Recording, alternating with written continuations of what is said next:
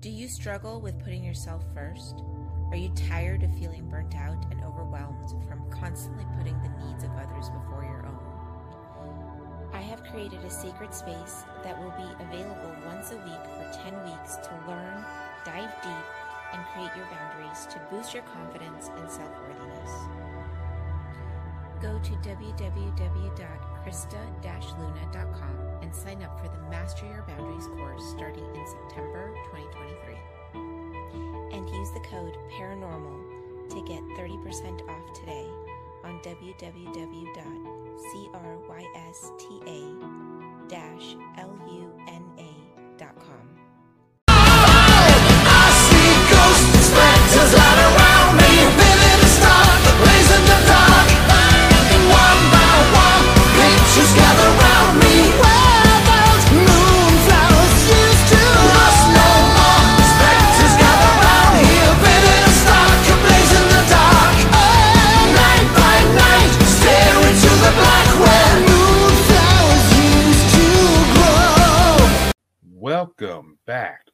another episode of Paranormal, the new normal. I'm your host, as always, Jeremy, here trying to make the world seem a little more normal one day at a time. Does it always happen? God, no, barely ever. But will it happen today? Who could tell? But as always, I brought a guest with me to try to help me on this quest. And that guest is Kevin Burk, who is the headmaster of the Real Astro- Astrology Academy. I can't speak tonight and he is all he also is the creator of the human game which you may ask what is the human game and why does it sound like an island where rich people try to kill poor people?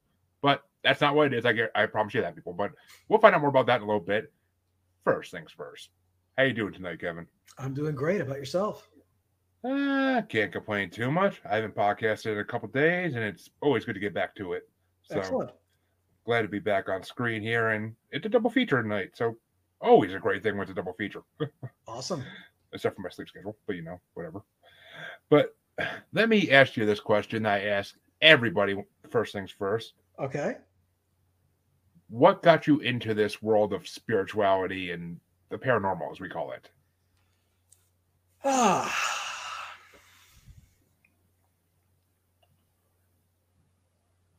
I've always I've always had an interest.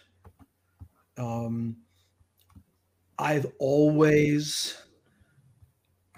sort of looked at I don't know, looked at looked at my life, looked at reality, and kind of gone, yeah, this is this cannot possibly be all that there is. Um, Uh, and, I- I and I've you know, and and it's been a lot of it's been driven by, you know, in, in a sense, uh, you know, a, a drive for some answers and and a, and a little bit of a Karen like need to speak to the manager. I want to know why this is happening this way. I like that. I like I, I like that. That's that's one of the best answers I've gotten to that question in almost 100 episodes. oh, So, thank you. and I mean, not I've heard that answer before, but just not put that way and that way is the perfect way to put it, in my opinion. So, I, I thoroughly enjoyed that. well, my work And- is done. Good night, everybody. But no. Um, so the second question I I asked everybody, and it's perfectly okay if the answer is no, I haven't. But Mhm. have you had any experiences with anything on the paranormal side of life, whether it be ghosts, spirits, aliens, cryptids? Take your pick. Sure. Um, it, it's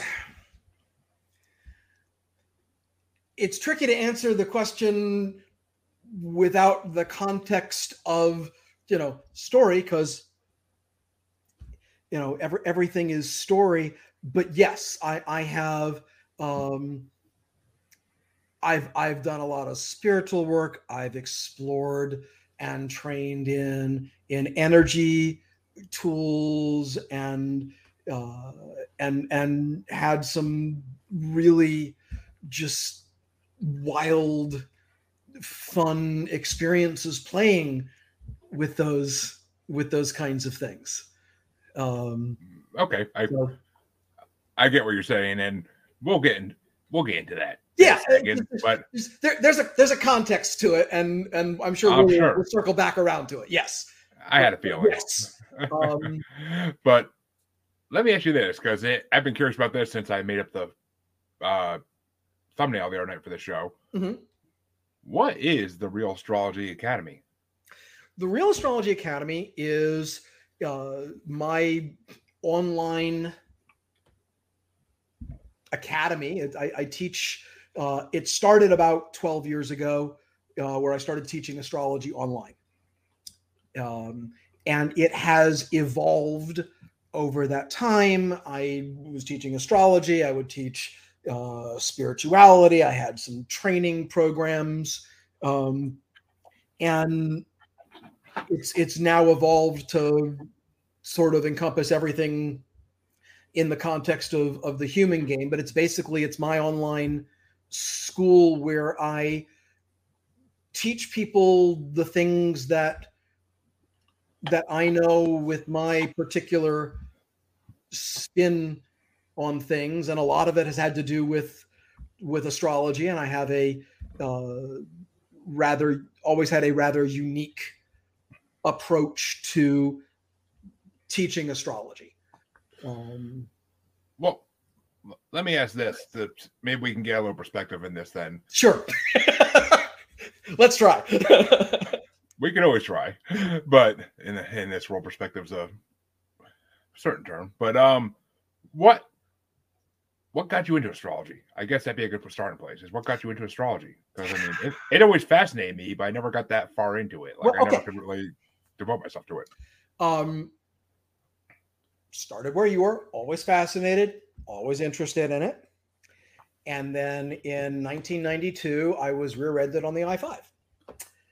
And with the settlement, bought a new computer, and there was a couple hundred dollars left over. And that was found money. So it had to be spent on something, but couldn't be spent on rent or food. So found money. And I had seen these advertisements in the back of Macworld magazine, 1992, before many of your listeners probably were born.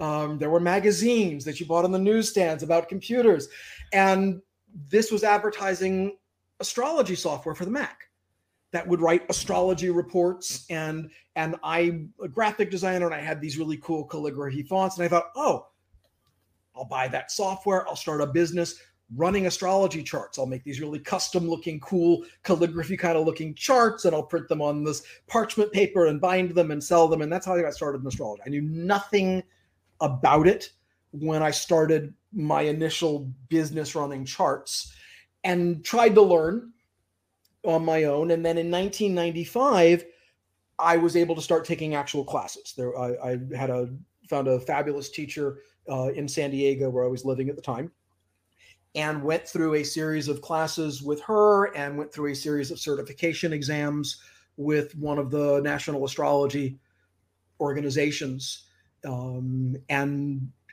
everything kind of followed from that but really the answer is i was in a car accident and I bought a computer Which, I mean, you can almost say in a way the stars made that happen. oh Right. it's it's i mean it's a great story and and it you know it's i love that it seemed like such a random thing but every bit of this has has been such it's been such an incredible part of my life. It has been a, a an ongoing theme in my life and it's you know and i've had a i've been you know i've been counseling as an astrologer since 1998 i started formally learning in 1995 and pretty much during that entire time um i guess i've kind of been demanding to see the manager because astrology makes promises. It has Mhm. always promised that it was going to have answers. It was going to be able to help me understand myself and other people because other people definitely but certainly myself a little bit and under and make sense of things. And I, I have taken that in ways that nobody else really has in terms of drilling down with critical thinking and analyzing the language and how are we looking at this. And it wasn't until i created the human game that i finally realized the the, the issue wasn't astrology.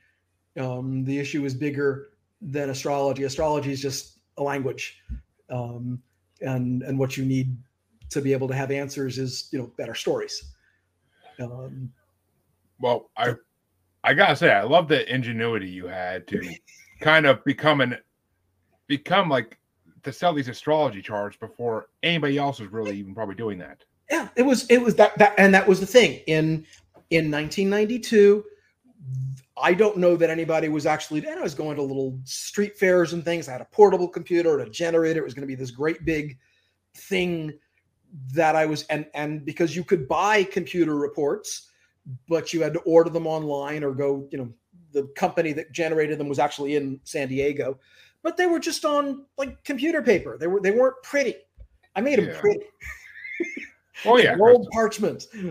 Uh, yeah. Because I mean, if, it, if someone's gonna buy a nice binded label, like yeah. But it's still, can't- I didn't, I didn't. At least when I started the business, I didn't write a word of those. well, yeah, Eventually, I got to the point where if somebody wanted to spend a big chunk of money, they would get something that I wrote every word of. But I started out just with the report writer and Yeah. thinking, oh, this is a cool little thing. I can sell these for 15, 20 bucks and you know, people will people will love them and didn't entirely work out that way, but yeah. that's okay. It just it needed to get me interested in astrology. Basically, I mean, it led you the way you need to go, and yeah, oh yeah. it, it may have been 20 30 years ahead of its time though that's what it was because now that's all you see on instagram and everything is astrology readings like 10 bucks or something like that like it's all you see nowadays And and and here's the thing. I'm not interested in any of that stuff Mhm. because that doesn't part of what my journey has been with this part of the the whole you know figure this out demand to speak to the manager kind of thing is what is astrology nobody nobody's got an answer for that. Nobody's got a you know i've got a definition of that. It took me many many years to come up with an actual definition of what astrology actually is. Everybody's ex- experience of astrology is like the blind men and the elephant. Hmm. Because you know i don't know if you know that poem but it's like you got six blind men and they're each encountering an elephant and one of them's like touches the side. Oh the elephant's like a wall. And one of them's got the tail. Oh the elephant's like a snake. Oh the elephant's like a, you know the, the trunk. The elephant's like a rope. And they're all right and they're all wrong because they're just experiencing one little perspective of it. And what i through a series of detours realized we all know astrology by what it does or what it claims that it can do.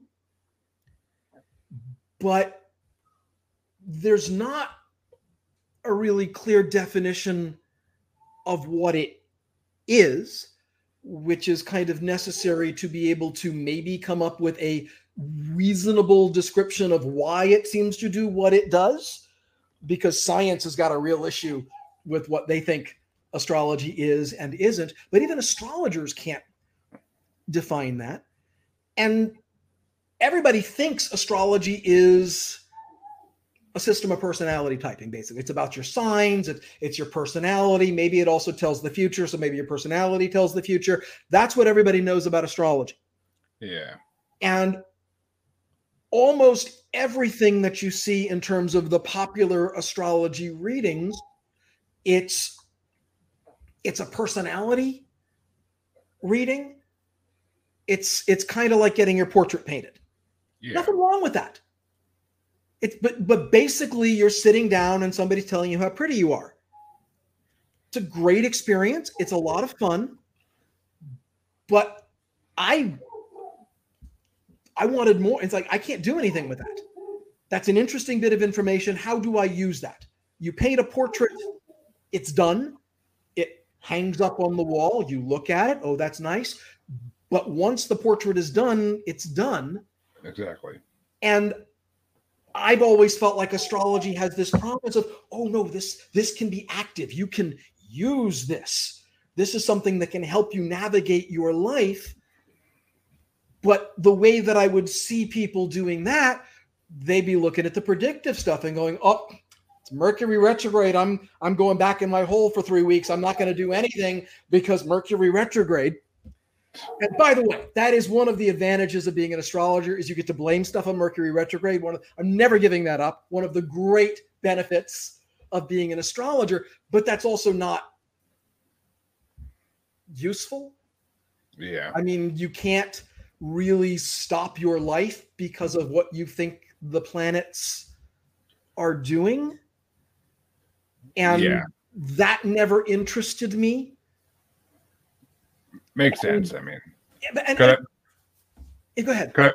I mean, I was gonna say like the planets have been going in this have been making these formations for thousands and thousands of years over and over again. Like, and people don't stop their lives like in ancient times just because Mercury's in retrograde. Like, you're not gonna stop plowing your field for three weeks because of that. Okay so you are in the absolute neighborhood of what astrology is. Since I brought this up, let me bring this home. What astrology is, is a system of measuring time. Astrology is how human beings have always measured time.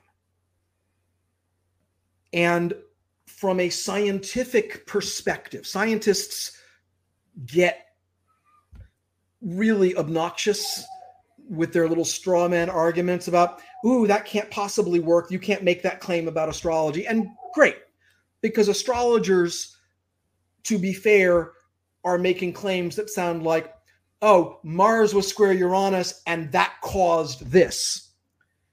And of course, that is completely unsupported. That is Yeah. insane. There is there is just nothing that is no. But that's not what astrology actually does. Astrology is a multi-dimensional system of measuring seasons of time. And if you want to take a completely scientific approach to how astrology actually works, astrology is statistical time series analysis. What astrology is saying is that this particular event, this particular situation is statistically more likely to occur during the season of time defined by this particular configuration. That's what astrology is actually doing. Sometimes you can't support statistically that particular assertion, but at least those could be tested now. Yeah. So it's seasons, it's time, it's cycles. And that's useful. There's a lot you can do with that. But on a personal level, not so much unless you're trying to, you know, plan your future. But even then, it doesn't mean anything on its own. What does it mean that there's this particular season of time? Because it doesn't mean that that's going to be more likely for me that these types of things happen. You can't make the predictive astrology useful or personal in the way that it's practiced. And and it's just you know, I, I in many ways I'm the only person that seems to be asking these questions from within astrology.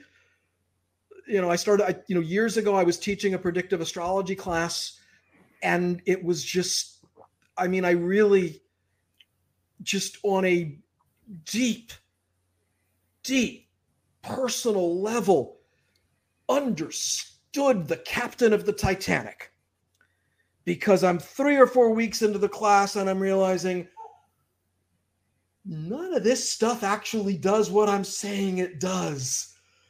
And iceberg cannot steer. And I just kind of had the, okay, yeah, I'm, we're going to explore this, but I'm realizing that I, I found the flaw in this particular argument, but we can't change course. So let's just. Yep. And I started to look how how do we explain this? Because it works. It clearly works. But a lot of the time, astrology works.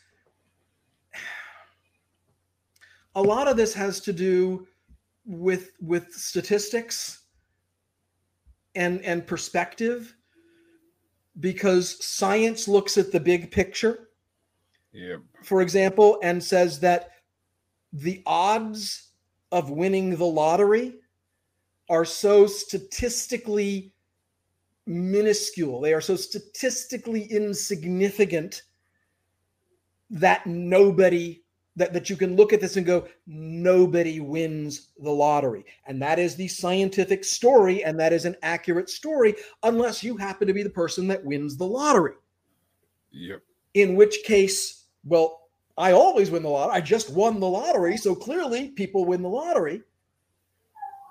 Both stories are true, but you can't, you got to know how you're looking at it. What direction, how are you using the story? What do you, how do you apply it to you?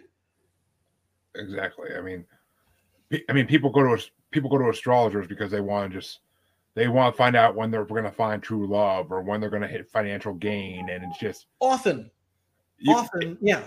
and and astrology is not going to really tell you that. I mean, some person who says they're practicing astrology may try to tell you that they can figure that out, but in reality, they're not going to. If, if they say you're going to find love this coming fall, yeah, there's a possibility, of course, but it's a small one. Yeah, but and and and I'm going to use this to leverage into a segue about the human game, but but the person still comes away from that feeling better because they've got a story. They've got a better story. Optimistic. They feel Yeah, optimistic but, because of but it's but it's because the astrologer told them a story and it's like, oh, I like that idea. I'm gonna this is gonna happen. This is the story, and it's a better story. So can I just should I just launch into some context? I- that was that was gonna be my next question anyway. Is what is the human game? Because I'm Okay. truly curious about this. Okay. The human game is a philosophy. And it is a philosophy based on the idea that the universe is made up of stories. So if everything is story, when you understand story, you can understand anything, including astrology, including happiness, because everything is story. Now, I didn't invent that idea. There's some, it's a, you know, there's a similar quote from some author the universe isn't made up of atoms, it's made up of stories. It's a Facebook meme. That's a lovely thing. What I've done in my Karen like see the manager fashion has been to say, okay, what does this mean? Let's take this, let's explore this. Let's figure out what, how do stories work? Because if everything is story, the only law of the human game is the best story wins. I want to understand how to make my stories better. I want to understand how to address those stories. Yes. And broadly, I think I think your your listeners will will appreciate this. I don't normally introduce the whole question of reality this early, but reality is a story. Reality is completely subjective. Things are real because you experience them. You either have a direct experience of them or you have an idea of them and you describe it to yourself.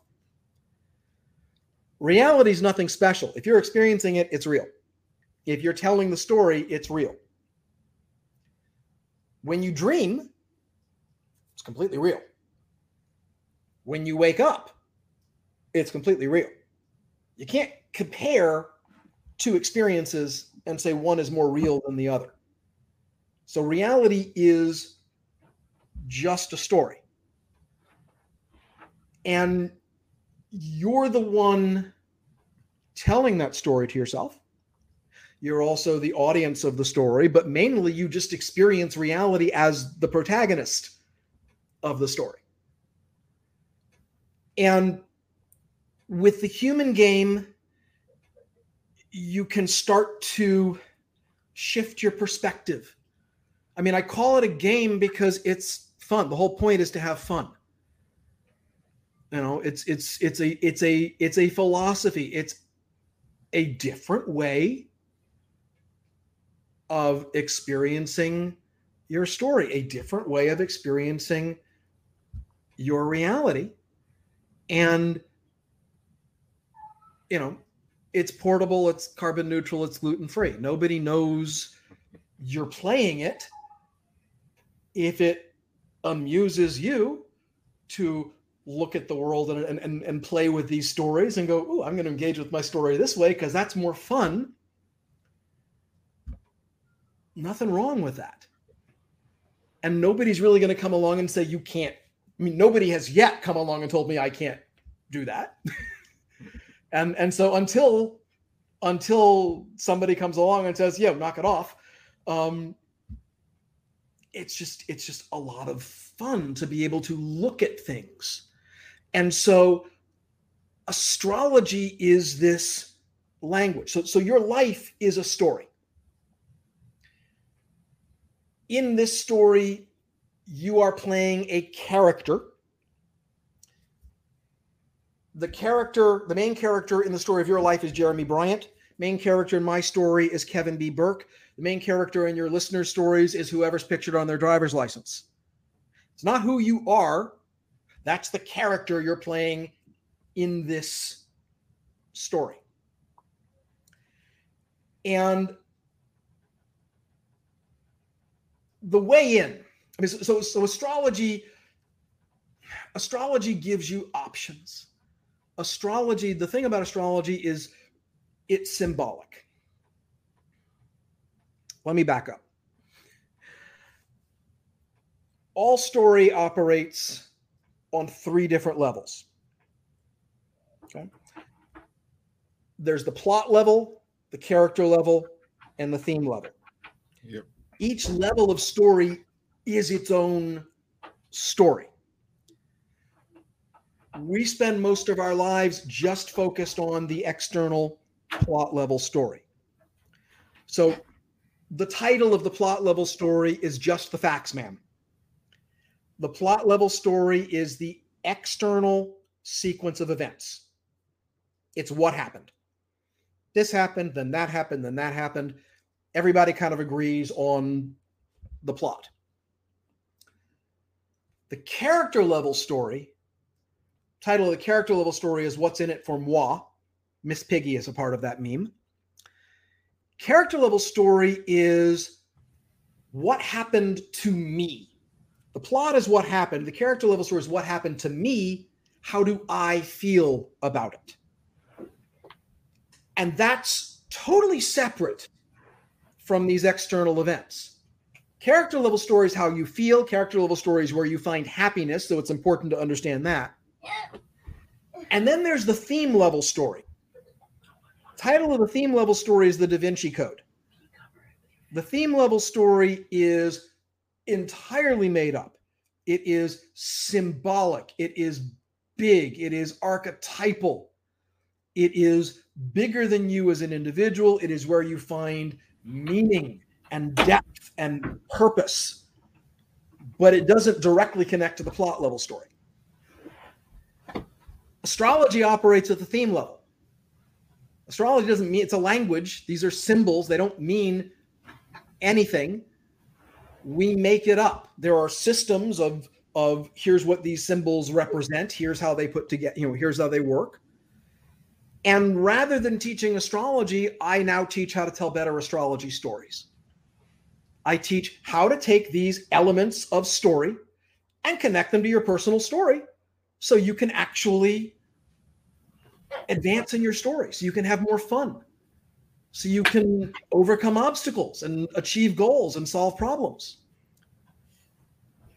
And it, it's just it has been you know it's taken me two years to get to the point where i can explore this in a way that it seems to make sense to people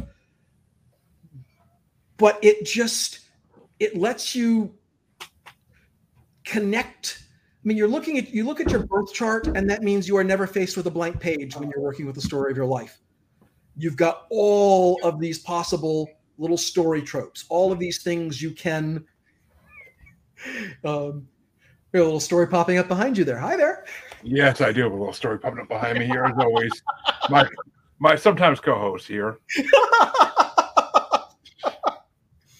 um, so this is how this is how I get to play with astrology now. Is like it serves the stories. We're using it to help you to better engage with your story. And the way that I figured out the way in to this is, you know, let me meet people where they are and you know, basically where you are in your story, you are pursuing pretty much the same goal that everybody's pursuing and your current goal is to get everything you ever wanted. And the reason you want everything you ever wanted is that you believe when you get everything you've ever wanted, then you will be happy. So, what you're really looking for is happiness. You're, in, fact, you're specifically looking for your happily ever after. This is the thing that drives most people. And sort of the approach of the human game is coaching. So it's like, okay, happiness is the goal. Let's help you get to that goal. Well, to achieve a goal, got to have three key pieces of information. First, you need to know what it is. You've got to be able to define it. You need to know, you know, you know, I've, I've A, B, and C. Yep, there it is. I have reached this goal. You need to know where it is. And then you need some kind of a strategy of how to get from where you are now to where you'd like to be. The problem with happiness is that we don't have any of those. we don't know what happiness is. We don't know where happiness is. So, how you're going about it doesn't really matter.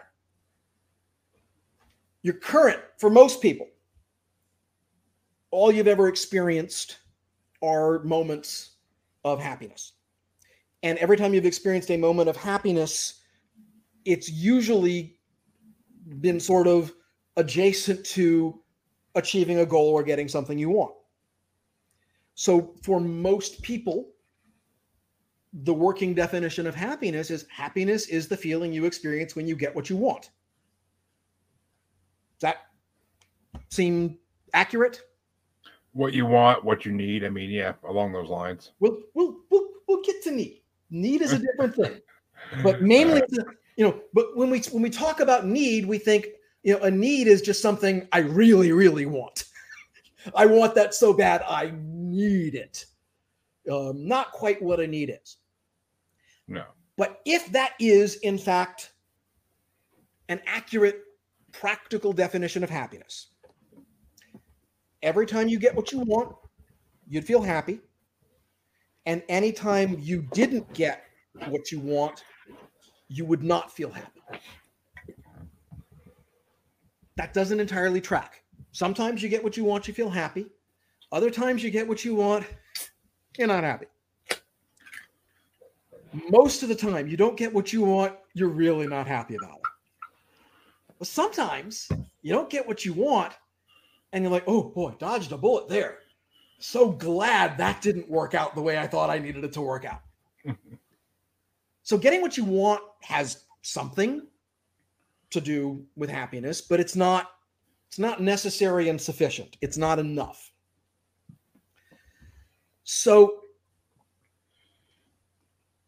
there's a few other pieces of this puzzle, but you brought up need, and needs are really a bigger part of this. Well, let's, let's one thing I don't want to skip over. Where is happiness? That's important. Happiness is a feeling. Feelings live inside you. So happiness must live inside you. That may be true. And, and, we hear that all the time. Money can't buy happiness. That's another way of saying happiness isn't in the outside world, happiness lives inside you. That's an example of something that is true, but not necessarily real. So it's kind of, you know, useless because I mean, I disagree with that statement a little bit because like okay. I can buy sushi with money and I put sushi inside me and sushi makes me happy. So well, if if that were the case, all you would ever need to be consistently happy is sushi. I need a lot of money for that, but yeah. okay. So okay. And that that that's definitely a position. I, I think it might not be the long-term success strategy that you that you think. It's not. But but but but, but, but I'm sure there are also several local sushi restaurants that would really love for you to try. um but happiness is a feeling. We don't know how to look for it inside. We think happiness comes you know, happiness may not be the same money may not bring happiness success may not bring happiness, but there are happiness adjacent. And so we're kind of our current strategy to look for happiness is sort of, well, I'm going to keep trying to get enough money and enough success and enough fame and enough things in the outside world. I'm going to keep going after those goals. And hopefully, once I do that and get something that I want, then then it'll result in me being happiness. So it's kind of like, well, summing up the strategy, people that think money can't buy happiness don't know where to shop. Money and happiness go really well together. Nothing wrong with them. But happiness comes first. Yeah. Happiness is really, we don't think that's the case, but really that's one of the secrets of prosperity. Happiness comes first and then the money comes because of the happiness. Along so, the lines, along the lines of like, if you do a job you hate, you're going to be less successful at it than if you do a job you love, which you'll put more work into, and you'll end up making more money because of that. On so many levels, but then there's the whole there's the story about well, can I you know, but I can't get a job that I love because you know so working working to a framework to understand some of that. So, fast forwarding a little bit, um, I'm dropping a few stitches here that are important to actually make this functional, but happiness isn't just about getting what you want happiness is also about meeting your needs in fact the working definition of happiness that i that i take people through to to justify and build is that happiness is the feeling you experience when you are free from want and free from need. This is a working, practical definition of happiness, but there are a few things that it's really important to recognize. Happiness doesn't mean necessarily what we think it means. Happiness doesn't mean you feel good. Happiness means you no longer feel bad.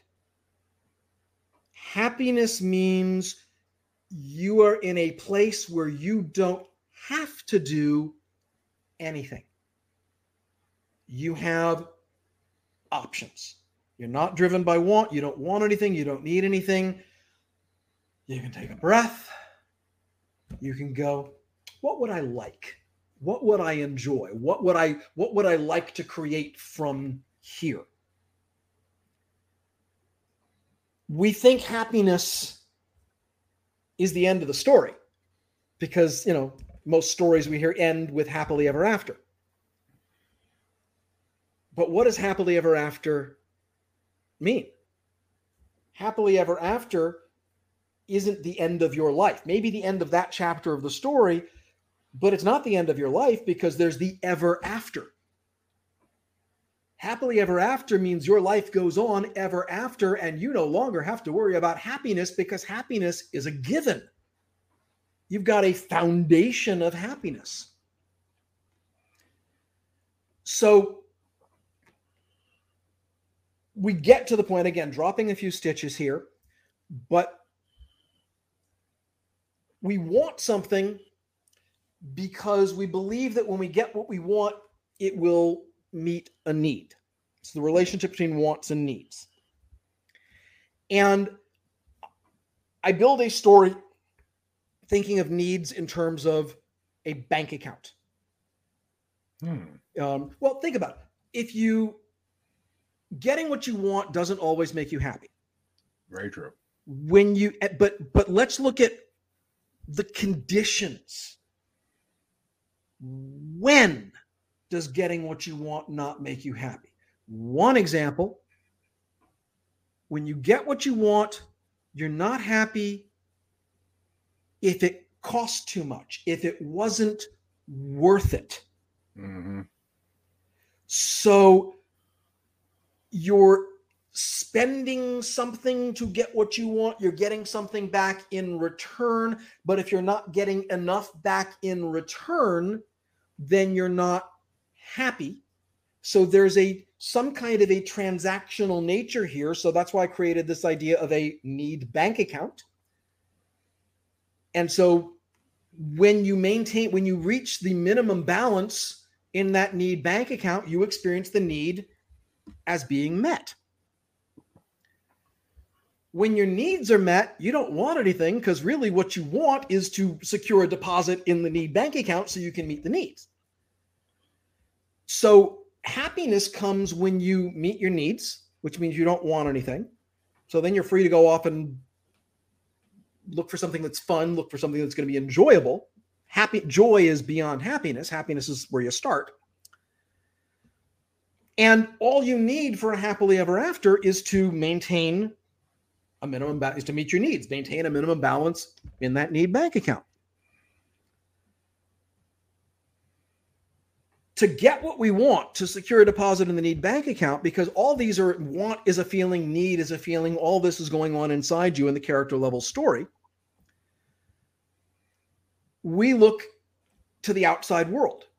So we set a goal at the plot level story and we think hey if i can accomplish this thing in the outside world in the plot level story when i achieve that goal i will then get something that i want which will then make a deposit in my need bank account and hopefully make me happy. Hmm here's the thing. To go out in the world and pursue that goal, it's not free. You have to spend some of the resources from your need bank account to be able to go after that goal to try to get more resources back. So it's kind of a risk because there's no guarantee. First of all, there's no guarantee you're going to achieve the goal.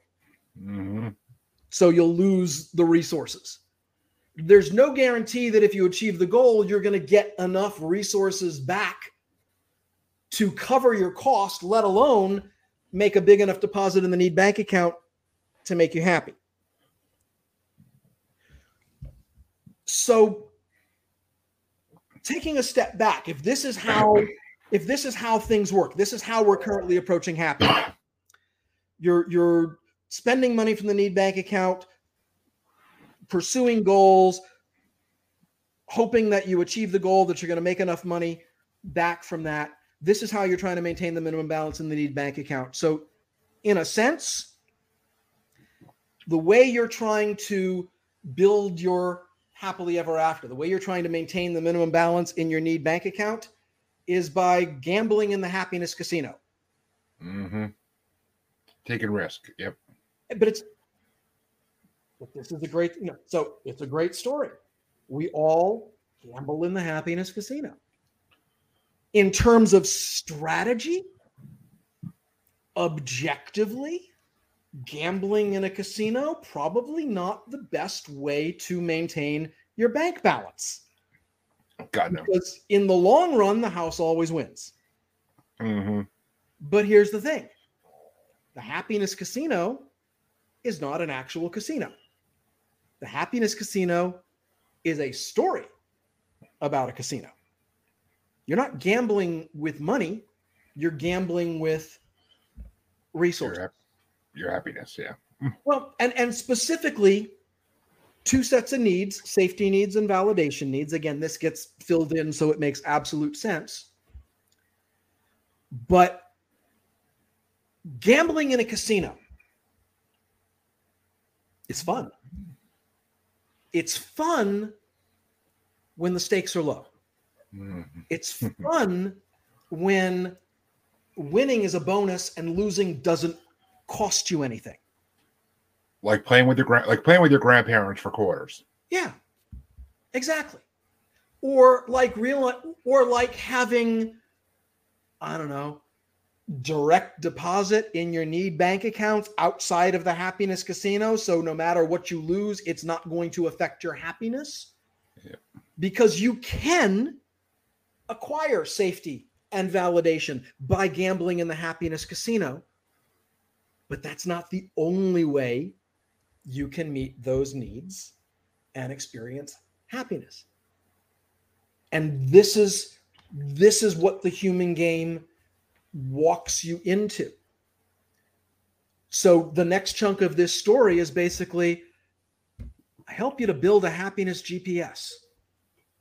Basically creating a sequence of stories that is based on a couple of elements from your birth chart so that anytime you're faced with an obstacle,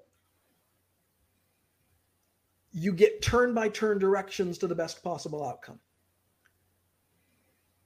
Because when you under, you know, and again, it's it's a it's a longer story that I you know I don't want to go into the whole thing here, but we break you know I break down. Let's look at this specifically. There's there's some interesting concepts that I put together here, but it doesn't hold together because like like what are needs?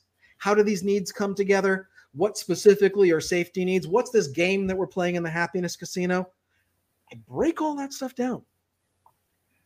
Um, but let me get let me give you a specific a specific example of sort of safety resources, how that works. Because that's the main thing we're gambling for.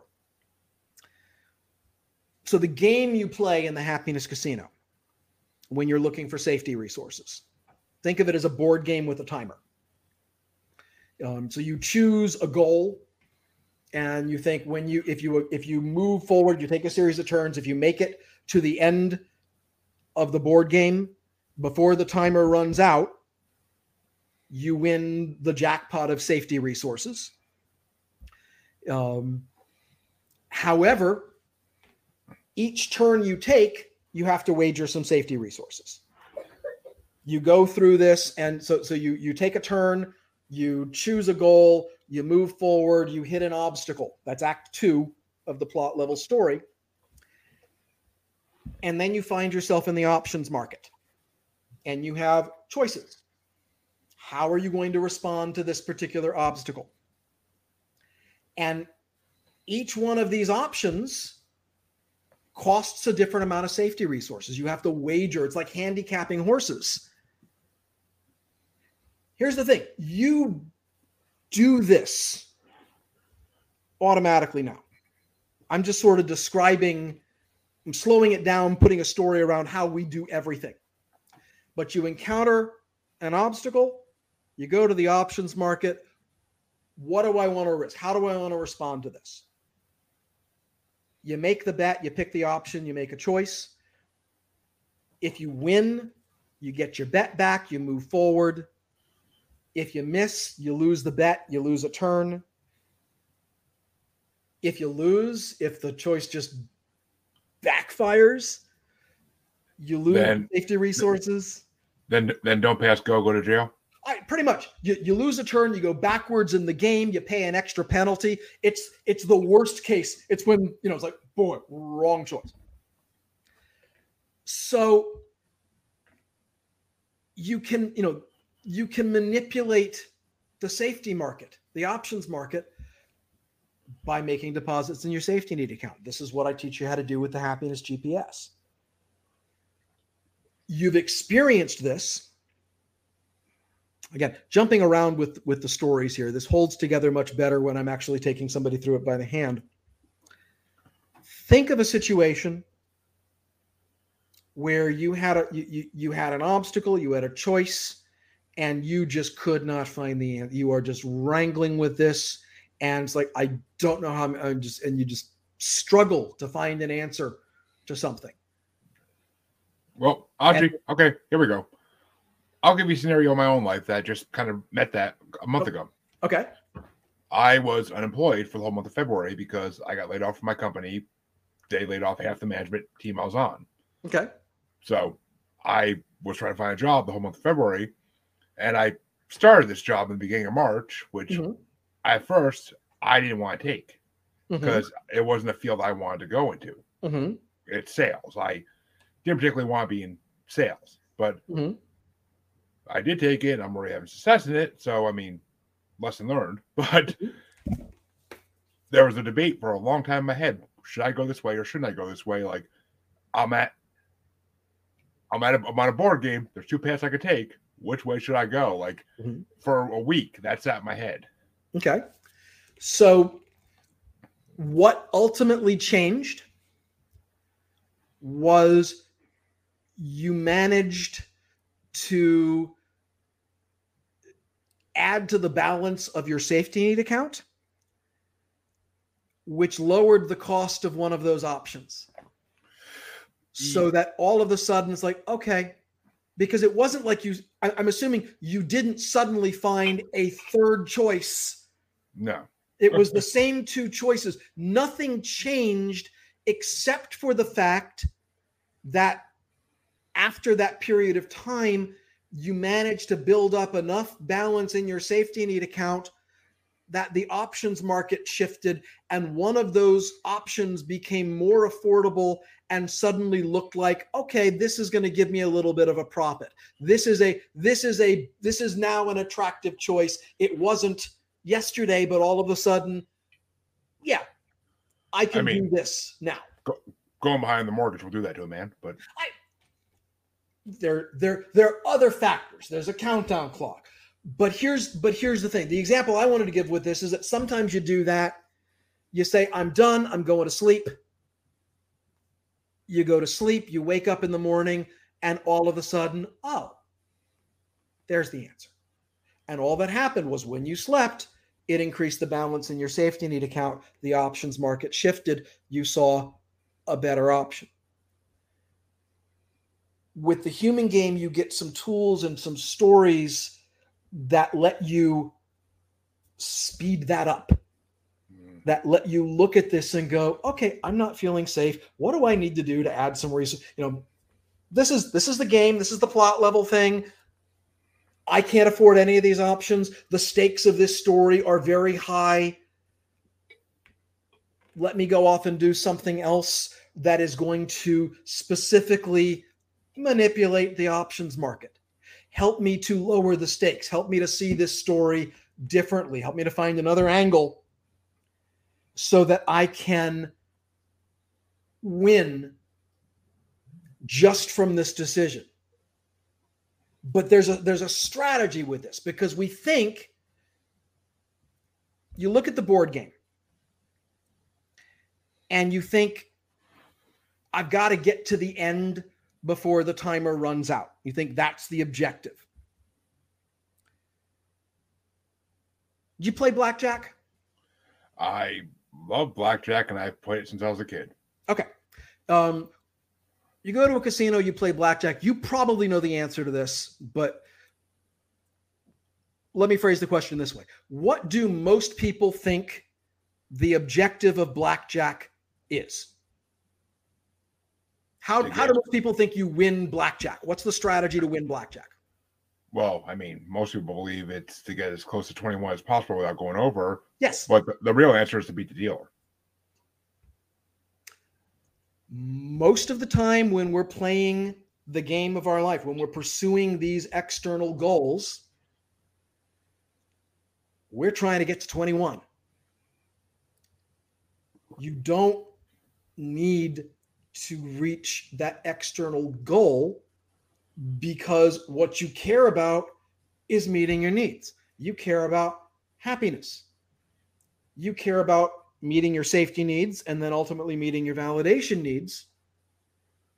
You can do that without getting to the end of the board game. You can do that without because each turn if you make a better decision, if you make if you understand the stakes and the choice, you can win every single time you make a decision by choosing by, by making sure you got the best possible option so you're going to come out a little bit ahead you're going to gain a little bit more safety every step of the way.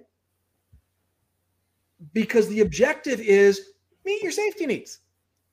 That's how you win. You don't need to change you know the goal may or may not get you there. Now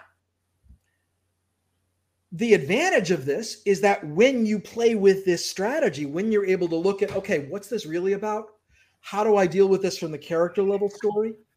How can I address the feelings and meet my needs and play with this story and have some more fun with this? When you do that, not only do you meet your needs, which gets you to happiness, which is where you would like to be, but it also increases the chances that you get what it is that you want because you're making better choices. You're consistently moving forward in the game, not maybe the way you thought you were going to, but you're advancing in the game. So not only do you have a more better chance of getting what you want, you also are happier getting what you want because getting what you want didn't cost you too much. So Which you get what you want, and you're happy. I mean, it's it's how to beat the casino.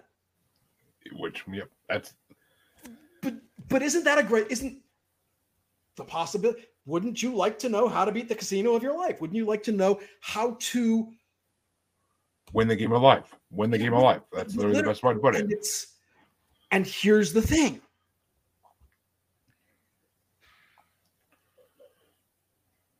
you can't cheat a rigged game No. this is this is sort of the underlying the underlying philosophy since we're talking about the gambling stuff the only law of the human game is the best story wins so you can look at the way that you're allegedly supposed to do things and you can play by those rules and that's fine that's not a bad story. Or you can realize "Oh, in my story i'm going to find a better way of doing this. So it's like three card monty.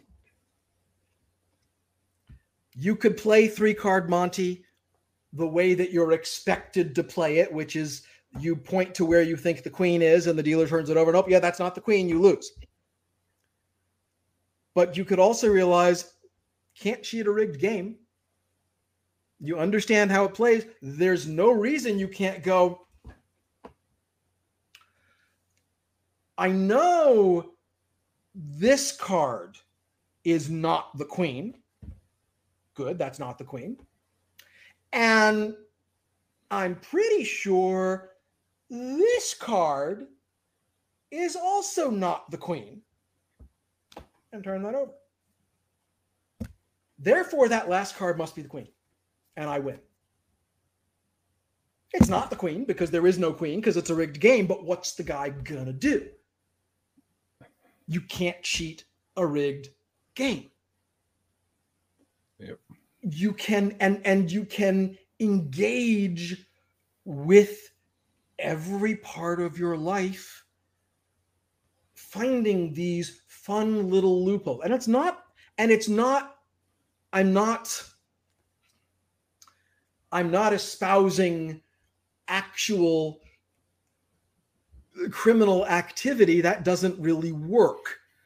I'm espousing you can engage with things differently. You get to decide what game you are playing even if other people in your life are playing a different game you don't have to have the same values that other people seem to have if those values don't work for you.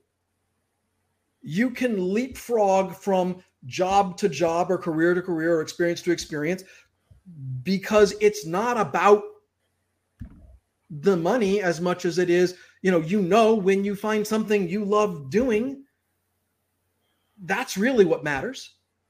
Yes. And also, by the way, with the human game, when you understand how to look at the story and adjust the story, at the very least, you can find the fun in whatever you happen to be doing. Exactly. You can amuse yourself, which isn't nothing.